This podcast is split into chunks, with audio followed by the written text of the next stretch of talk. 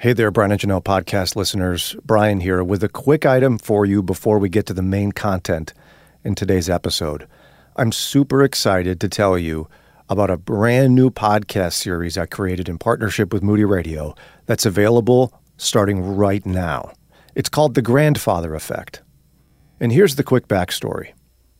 I only have really one strong memory of my paternal grandfather, Tom. And it was when my dad and I were standing shoulder to shoulder in a crowded room right in front of his open casket. And I remember standing there a bit mystified because, you see, Grandpa Tom had lived only about 15 miles away from my house growing up. And yet I never saw him. He never talked to me, called me, never came to birthday parties. He was no part of our life. He had disowned my family when I was about 3 years old, and my family was left with lots of questions.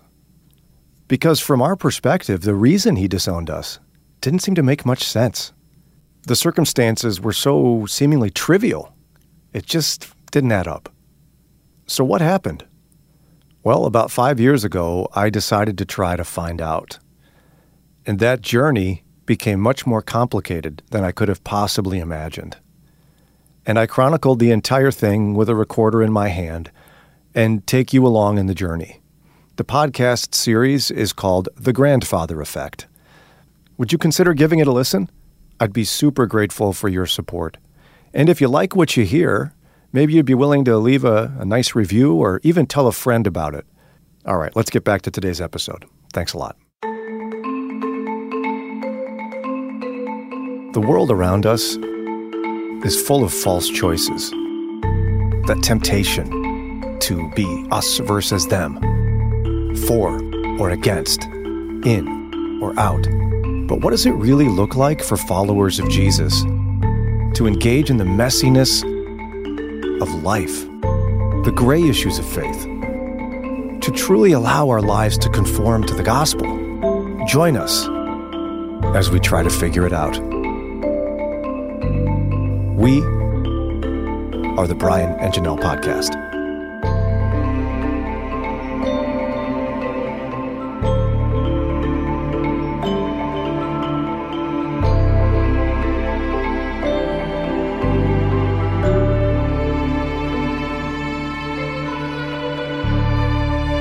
So pleased to welcome back Dr. Glenn Dewar. He's a regular contributor to the show, an assistant professor of international studies at Cedarville University. Welcome back, Doctor. Thank you for having me. Now, we normally talk about current events with, international politics and things of that nature, because that's your area of expertise.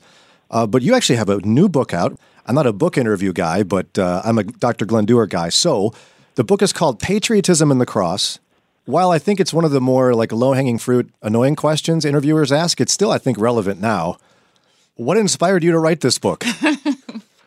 Yeah, it's a great question, and there are several factors. One is that in my academic work, I'd often explored a range of different areas, but I never fully integrated it with Scripture. And so I thought, well, this is a great opportunity to change that and give my first fruits to God in all areas of my life. And so I was challenged by a pastor of mine and by one of my colleagues to really try and put something together. So the subtitle of the book is a theology of nationalism. So I really try and wander through all kinds of contours related to nationalism in the 21st century to show how the Bible is relevant, to get at issues like transnationalism, that is, that we as followers of Christ have such strong links with our brothers and sisters around the world, to look at things like free trade agreements, like independence movements, and to ask, where do we as Christ followers sit? So I was challenged by a number of really great and godly people in my life, and it's an attempt on my part to give my first fruits to God. And also I'm thinking about this as a series, to write a series of quote-unquote theology books on political subjects. And so, Lord willing, this is the first one, and so we'll see. A much-needed topic, and even in the title and subtitle, you've got two words that are real key these days: patriotism and nationalism. A lot of people go, potato, patata, tomato, tomato. It's all the same. Is it? No, not at all. And what I try to explore is a continuum to show that, you know, these are two frequently used terms, but there are many others. And to really try and parse out through Scripture where a Christian should stand. And so I on this continuum, I look at other related terms like globalism or a regionalism, colonialism, and even a hyper-nationalism. And I try and tease out, well, where is it that a Christian should properly stand? And so I would argue that both patriotism and nationalism, if properly bounded, noting that they're different, are places where Christians can stand. And so there's a fair bit that has to be teased out in all of this. But under the appropriate circumstances, a Christian can fit in either category. Again, I'd have to get into my definitions a bit more to say this is where I think descriptively the Bible lands. I love stuff like this, Doc, because that's not what I expected you to say, but I trust you've got a compelling answer. So what we're going to do is hit pause in this conversation. Again, Dr. Glenn Dewar with us, author of the brand new book, Patriotism and the Cross. And he says that Christians could, under certain circumstances, be either patriotic or nationalistic. How and when? We'll find out in just a minute. Hey, welcome. It's the middle of this podcast episode. You know, the spot in most podcasts where you hear an ad of some sort, maybe a thank you to a sponsor. Well, we're going to do something a little different. Here's what I mean. Did you know the most powerful type of marketing is word of mouth? You know, when a friend tells you, hey, have you heard this podcast? It's so good. You've got to listen. And that's what I'm just going to ask for today. We're not going to ask you to buy a product or do anything in particular other than, would you share this podcast with a friend? Maybe it's this episode or your favorite or whatever it is. Pick out a friend or two, tell them about the Brian and Janelle podcast, and ask them to give us a shot. That's one of the ways to help us spread the word and help us stand out in the middle of a really crowded podcast space. We'd be so grateful. Thanks a lot. Let's get back to the show. Dr. Glenn Dewar, friend of the show and assistant professor of international studies at Cedarville University. Go to cedarville.edu for more. Well, Dr. Dewar's book, Patriotism and the Cross, is just out and is so relevant for today. Now, you mentioned before the break, Doc, that both patriotism and nationalism, in your examination of the Scriptures, could be where a Christian sits under certain circumstances. So let's start with the easier one, patriotism. What is it, and why would a Christian fit with it? Well, in the beginning, I start with the definition of a collective sentiment within a country. And so I argue that whether ancient or modern or even in the future, there will be countries, and these are something that have elements that God has put in place stemming back to the Tower of Babel.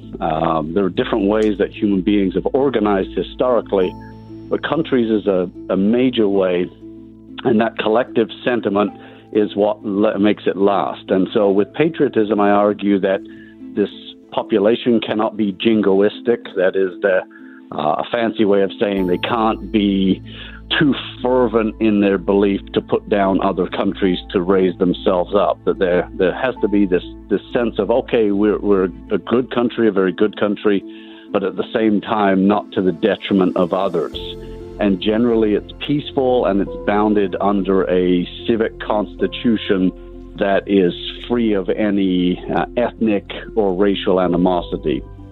And so that's generally the best place to stand. But as we know, in a fallen world under Genesis 3, there's all kinds of conflict. So it's easy to kind of cast ourselves in this kumbaya world where everything's great. But there's tension, there's conflict. And so I actually argue that under certain circumstances, nationalism is acceptable if very narrowly bounded by, A, the civic constitution, so again, devoid of racial or ethnic barriers, but also to say that defensive war, where there's an attack on the homeland, is appropriate, again, under very bounded circumstances, and even plausibly trying to intervene in cases where there's some form of ethnic cleansing or genocide elsewhere in the world, to say that if we take Christian love, there should at least be an examination of how we can prevent others from dying elsewhere in the world. And if that takes nationalism,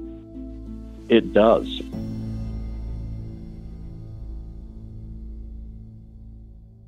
Can you help us better understand that subtle difference between nationalism and patriotism? Because my general understanding of it in the past was that you would just generally say, not you, but people would say, patriotism, good. Nationalism, bad. Yes, absolutely. I think the definition is, it needs to be teased out a little bit more, because with nationalism, we tend to conflate it with colonialism or hyper-nationalism. And when there's and I would argue that that's faulty, that requires a little bit more careful excavation. And so with nationalism, it is a sentiment that is strong in favor of your country. But at the same time, if it is bounded under a constitution where people can join that country, where immigrants can come in, they can become citizens, where they can participate, and where there's a community that's built on loving the next generation and protecting them and moving through, then it is something that can work. And that does sound a little bit utopian, as you mentioned before. So let's get into, what does it look like for a Christian to have, dare I say, a sinful measure of patriotism or nationalism? It's a tricky one, because throughout the book, I give the admonition that we as followers of Christ have a heavenly citizenship. So there are two at the same time. We have an earthly one and we have a heavenly one. And maybe there are multiple earthly ones. I go through the life of Paul to show how just in every circumstance he was trying to lead people to Christ, whether or not it was as a Jew or a scholar of Greek or a Roman citizen. And so there are aspects like that. And so I also show how, as human beings age, we are closer and closer to heaven. And that in heaven, there is no, compartmentalization of countries, although we will arrive in heaven with a lens of knowing the world in different countries. And so I also note that circumstances can change. People can move. They might be called as missionaries to different countries. And so the way I try and describe it is holding a national identity with a loose hand, like a TV remote or a running baton or something like that, to hold it to say, yes, God has placed me in this national context on earth for a reason, to share the gospel and make disciples. And so I can do that in my country, in my vocation, and do it grasping this. But also to realize that my days on earth are limited, and that I have brothers and sisters elsewhere in the world with whom I have a massive amount of connection, that we will share heaven one day. So to argue that nationalism and national identity are appropriate, that they can be held because God has placed us in this life for a purpose and for a time, but to note that that time will expire, and that there is a greater heavenly call on our lives, and we have to be careful of being jingoistic or overly nationalistic at times. And that's where I argue that patriotism is the more appropriate situation under which we should live most of our lives. So now, as you survey America today, there's plenty of people on the ideological side of the political spectrum that could fall under either category, right? So how would you measure the health of patriotism and nationalism in America today? Are we at healthy levels, kind of moderately bad, or are we in dangerous places?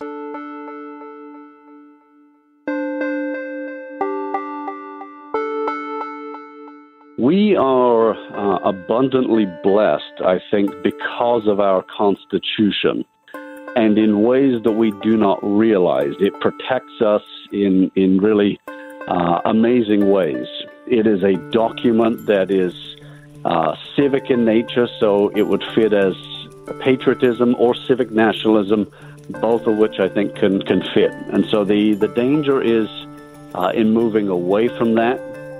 The danger is in not treating others well elsewhere in the world. There are certain circumstances where that makes sense from a national security perspective, but we also have to be very careful. Now, The state of our country right now is one that is more deeply divided, not more so than any point in history, but certainly more than most points in history. And so that is the real danger, is that Americans aren't treating each other Christianly, and that there are massive, massive divides now between the two political parties. It was one that was much more closely connected. Even 20 years ago, it was hard to even disentangle a lot of differences between Republican and Democratic candidates. And I'm not suggesting that it should converge again, but what I'm saying is that there needs to be a greater sense of unity within the country, because if the Constitution gets pushed out the way, that's been our big saving grace in terms of national identity for many, many years, decades, and a couple centuries now. Our guest has been Dr. Glenn Dewar, Assistant Professor of International Studies at Cedarville University. His brand new book, Patriotism and the Cross. How can folks get their hands on this book, Doc? Amazon is the easiest way, as well as by the publisher. It's by Resource Publications, which is an imprint of WIPF and Stock, so WIPF and STOCK.com. Those are the two most prominent ways to get it. Thank you. And again, Dr. Dewar is Assistant Professor of International Studies at Cedarville University. For more information on that school, just go to cedarville.edu, cedarville.edu. Dr. Dewar, as always, we love spending time with you, brother. Thank you for having me. Thanks for listening to this episode. Don't forget, if you like what you hear on a weekly basis, we'd be grateful for your ratings and reviews wherever you listen. And also subscribe so you get the latest episodes. Follow us wherever you are on social media and search for us online. We're at brianandjanelle.org. Don't miss our weekday morning show with conversations just like this. You can listen on the Moody Radio mobile app or, again, at our website, brianandjanelle.org. Special thanks to the talented team of individuals who tirelessly put together this podcast every week: Josue Villa, Mike Reynolds, and Ron Eastwood. The Brian and Janelle Podcast is a production of WCRF Moody Radio Cleveland. Until next time, we're Brian and Janelle.